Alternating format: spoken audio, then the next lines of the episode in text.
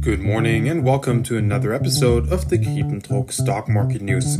In today's episode, I will summarize and explain the trading day of Wednesday, the 26th of April, 2023. Sit back, relax, and enjoy today's episode.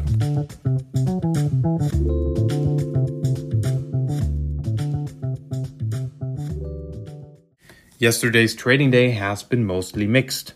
In Tuesday's episode, I talked about the fact that the rally we have seen in the past weeks has been very narrow and mostly focused on mega cap tech stocks, and tech stocks certainly are the winner of Wednesday's trading day.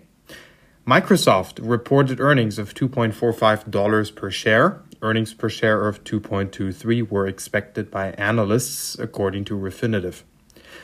Revenue of Microsoft was at 52.86 billion, 51.02 was expected by analysts.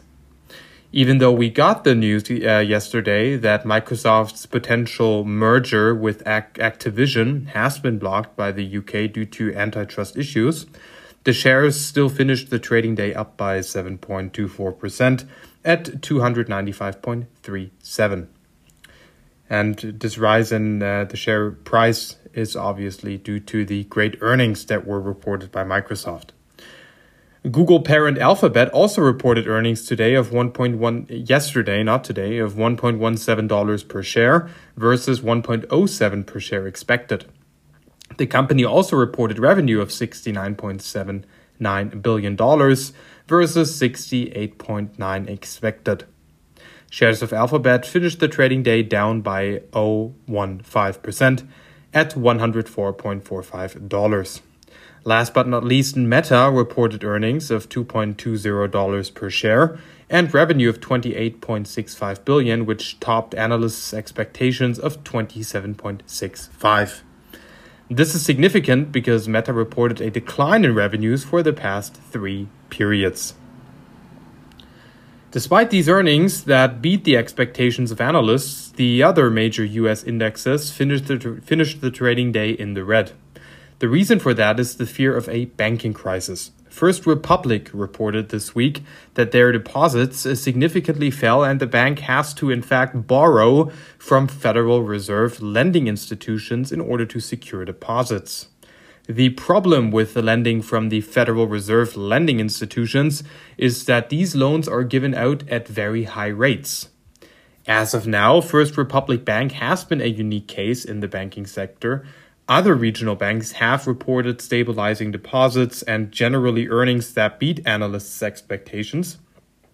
However, when looking a little more closely at the earnings, or um, generally at how much money has been borrow- borrowed from Federal Reserve institutions, we can indeed spot some issues um, when looking at the other regional banks as well.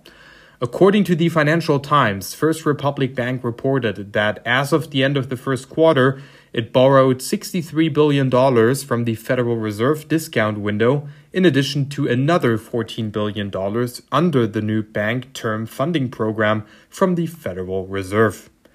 However, and that is where it becomes interesting, the loans outstanding from these two Federal Reserve lending institutions were $88 billion and $64 billion, respectively as of March 31.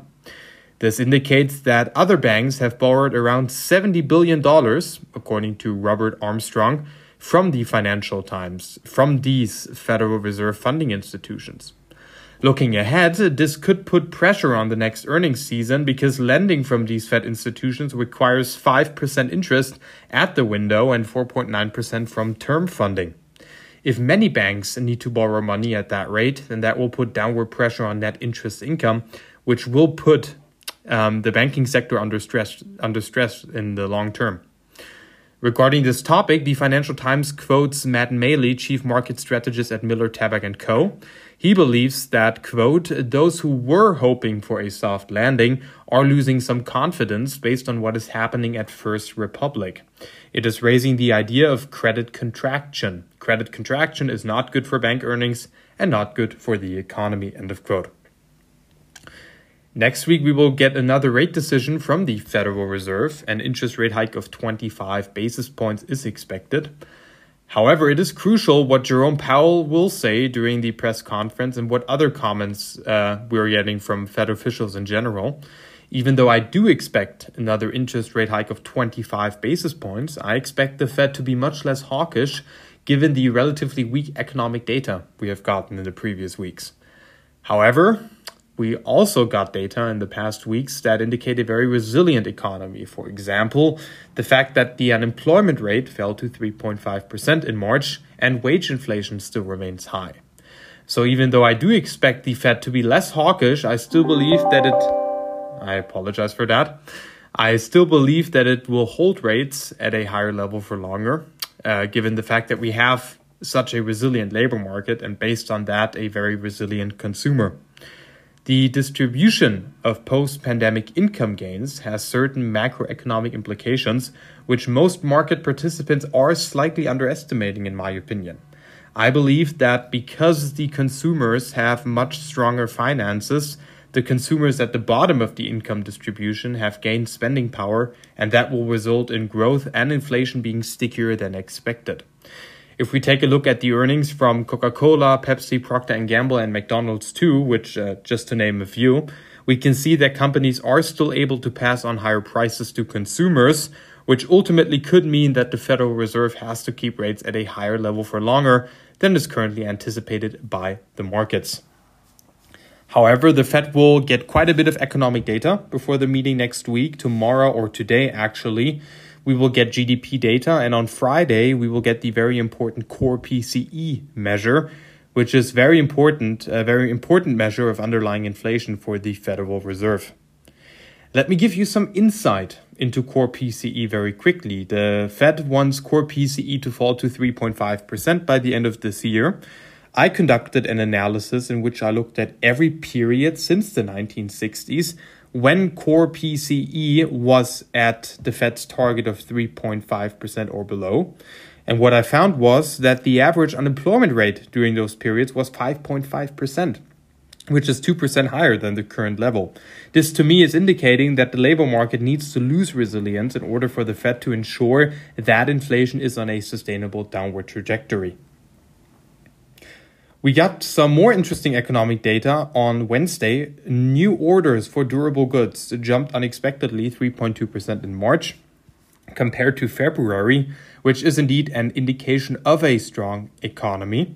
But the major indexes were not lifted up by that news. The reason for that is markets are already pricing in a scenario of immaculate disinflation. And if you're already pricing in a relatively strong economy throughout 2023, then those news, of course, are not going to have that much upward pressure on equities. Let us now take a look at how the major US indices performed on Wednesday's trading day. The S&P 500 finished in the red by 0.4% and fell to 4055.99. The Dow Jones Industrial Average was down 0.7% and fell to 33,301.87. And last but not least, the Nasdaq 100 finished up in the green by 0.5% at 11,854.35.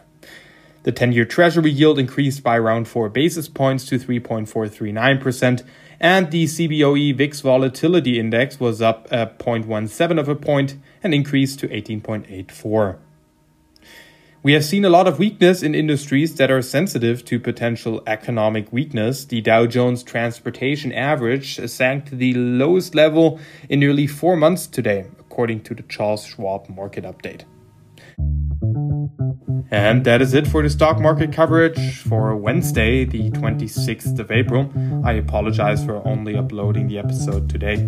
Yesterday was a little, yeah, a little uh, a busy day for me, and I was not able to upload an episode on time. But um, another episode will be released today in which I will cover Thursday's trading day. Have a great evening.